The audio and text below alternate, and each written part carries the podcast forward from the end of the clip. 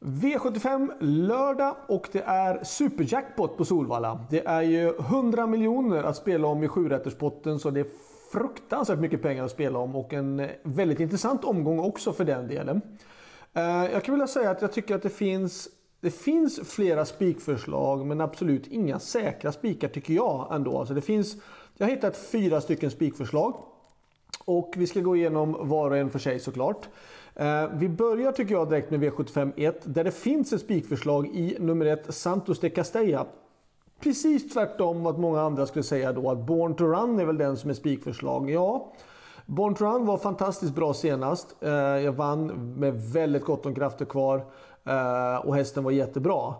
Men jag tror att Santos de Casella tar spets och därifrån så kommer Born to Run verkligen få kämpa för det för att ta sig förbi. Born to Castella, eller Santos de Castella i spets säljer sig väldigt dyrt och på en snabb Solvallabana som det nu har varit den här sista tiden. Det var extremt snabbt eh, igår onsdag och eh, då är det inte lätt att springa ännu fortare utvändigt. Så därför så tycker jag att solklart första häst för mig är, trots att Born to Run är jättefin, så tror jag att Santos de Castella är eh, den som leder runt om. Och värst emot då såklart är ju då 5 Born to Run eller såklart 7 Charlie Brown FE. Eh, vill man hitta ytterligare någon gardering då tycker jag att det är nummer 3 Under Armour.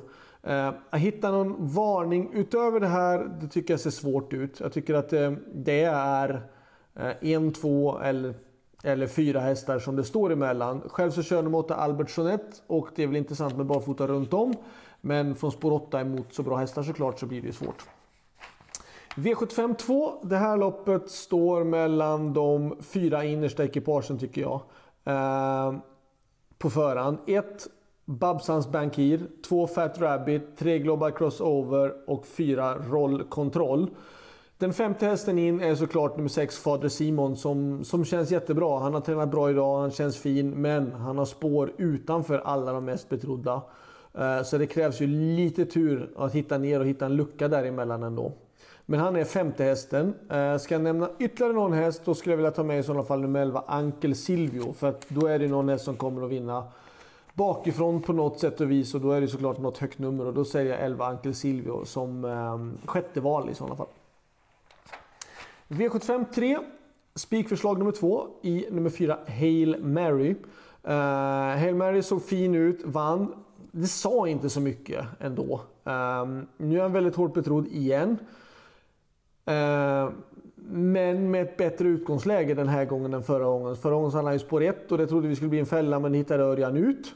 Um, nu är det såklart, finns ju en risk att tre clickbait spetsar och svarar men jag tror inte det. Inte på 2-1 utan jag tror att man släpper på 2140 meter. Jag tror inte man svarar då och då är det nummer 4 Hail Mary som kommer sitta i ledningen och um, jag tror inte att 5 Brother Bill tar sig förbi sida vid sida um, den här gången. Gjorde det inte förra gången och gör det nog inte nu den här gången heller tror jag.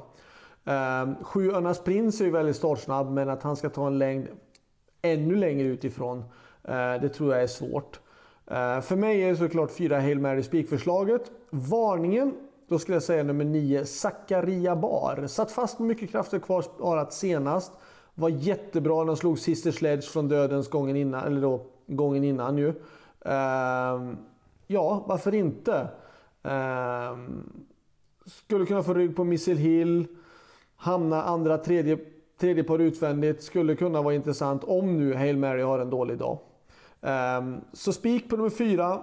Värst emot säger då 5, 6, 7 och 9. Själv kör jag Milligan School som är alldeles för pigg senast. Det är klart att som spår 10 eh, så blir det svårt. Han har haft otur med spåren på slutet. V75 4 är Oaks-finalen och det var flera fina ston. Eh, den som såg finast ut över mål, det tycker jag ändå utan tvekan var nummer sju, Queen Belina. Som vann på ett väldigt fint sätt och utan att vara berörd såg ut som över mål. Och jag rankar faktiskt henne som etta. Men jag tycker det här loppet är öppet. Det är treåriga ston och det kan skrälla. Eh, jag vill ha med nummer 1 Aurelia Express, 2 Bonneville VI, 3 Olivia Cougar, 4 Queen Belina, 5 Kyla Westwood och 7 och Marazon som jag tycker höll jättetappert. Öppnade stenhårt um, och ändå gjorde det väldigt, väldigt bra och klarade kvala in um, och klarade kvala in ändå trots den hårda öppningen. Uh, själv kör nummer 8 Beatit som ja, var mycket nära Olivia Koger men från spår 8. Du vet ju det är spår 8 bakom bilen inte lätt. Varningen, då säger jag utrustningsändringar som är mest intressant. Då tycker jag det är på nummer 10 Juilla. Första urryckare och eventuellt första barfota runt om står det här i guiden och jag kan tycka att det är superintressanta ändringar. Det är säkerligen inte de lättaste skorna hästen som jag haft heller så jag kan tycka att det kan vara intressant i sådana fall. Men 1, 2, 3, 4, 5 och 7 ska rankas före och sen nummer 10. V75 5, tredje spiken och jag säger 2 Viva La Vida Face. Eh, jag har tränat honom idag. Han känns fortsatt jättefin. Han gjorde ett väldigt bra lopp eh, på Hagmyren. Även bra lopp på Örebro veckan innan. Ehm, han känns fortsatt fin och han har ett bra utgångsläge. Nu är han en sån häst som tycker om att gå i ett väldigt hårt tempo, eh, kan ligga på väldigt mycket, tappar en del krafter på det, men är ju fysiskt stark nog att klara av det. Um, jag tror att han kommer att leda, eller kan leda loppet väldigt länge. Det är inte så att han måste ha ledningen, han går bra bakifrån också. Men nu har han varit lite grann inställd på att han ska dra hårt i ledningen varje gång och då är det klart att om någon svarar ledningen så kanske det blir alldeles för tufft. Och det blir för hårt tempo. Alternativt han drar för hårt själv. Eh, då kommer det gynna till exempel en här som nummer 3, Eagle in Disguise, som har visat bra form.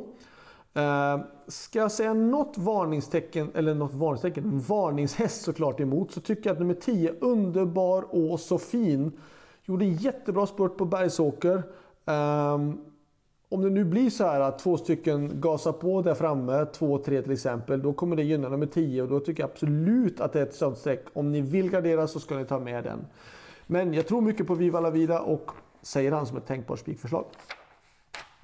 V75 6, det fjärde spikförslaget och det är då nummer 1, Bedazzled Sox.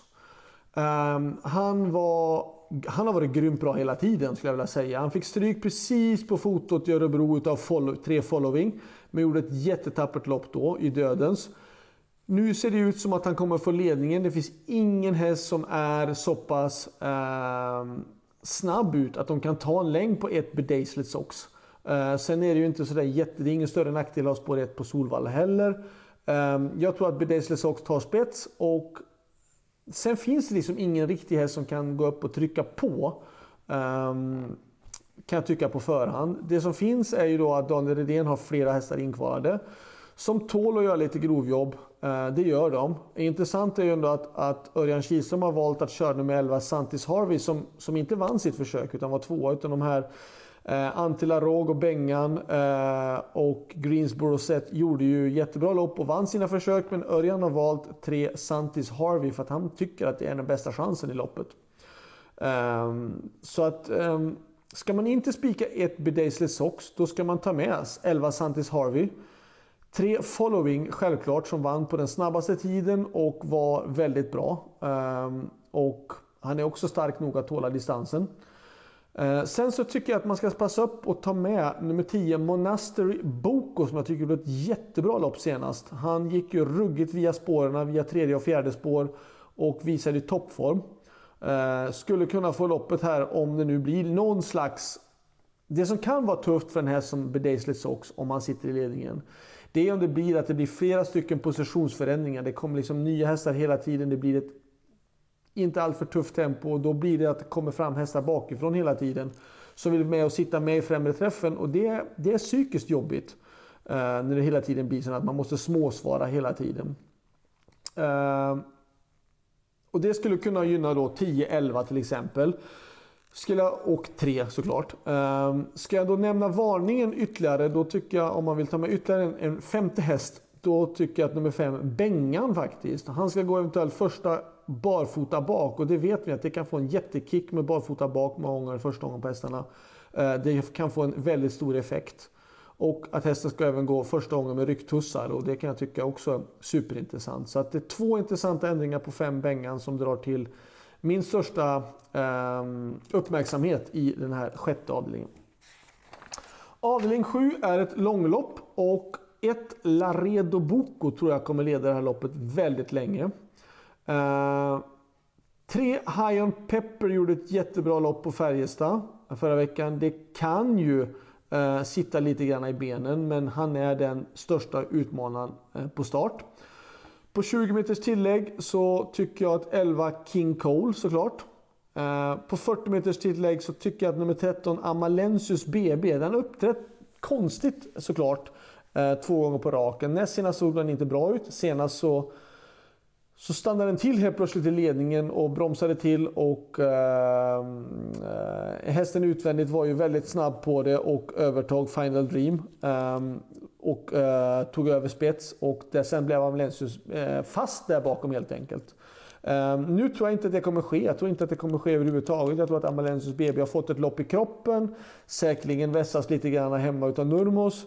Och jag tycker att han är faktiskt den intressantaste draget i loppet. Jag tror att Etla Laredo Boko kommer leda loppet väldigt länge. Men jag tycker att Amalensius BB är den största utmanaren. Faktiskt större utmanare än 11 King Cole. Um, varningen, då skulle jag faktiskt uh, vilja säga nummer 7, Starbecks A till 2Z. Ehm, Hästen gjorde ett väldigt bra lopp senast. Det var dåligt tempo, satt längst bak i kön, gick via tredje spår och visade en ruslande speed till slut. Skulle det bli lite tempo på det um, så tror jag faktiskt att 7 Starbex A to Z kan vara livsfarlig faktiskt i slutspurten. Um, så det var allt. 1, 3, 11, 13 och varning för 7 alltså i den sjunde avdelningen.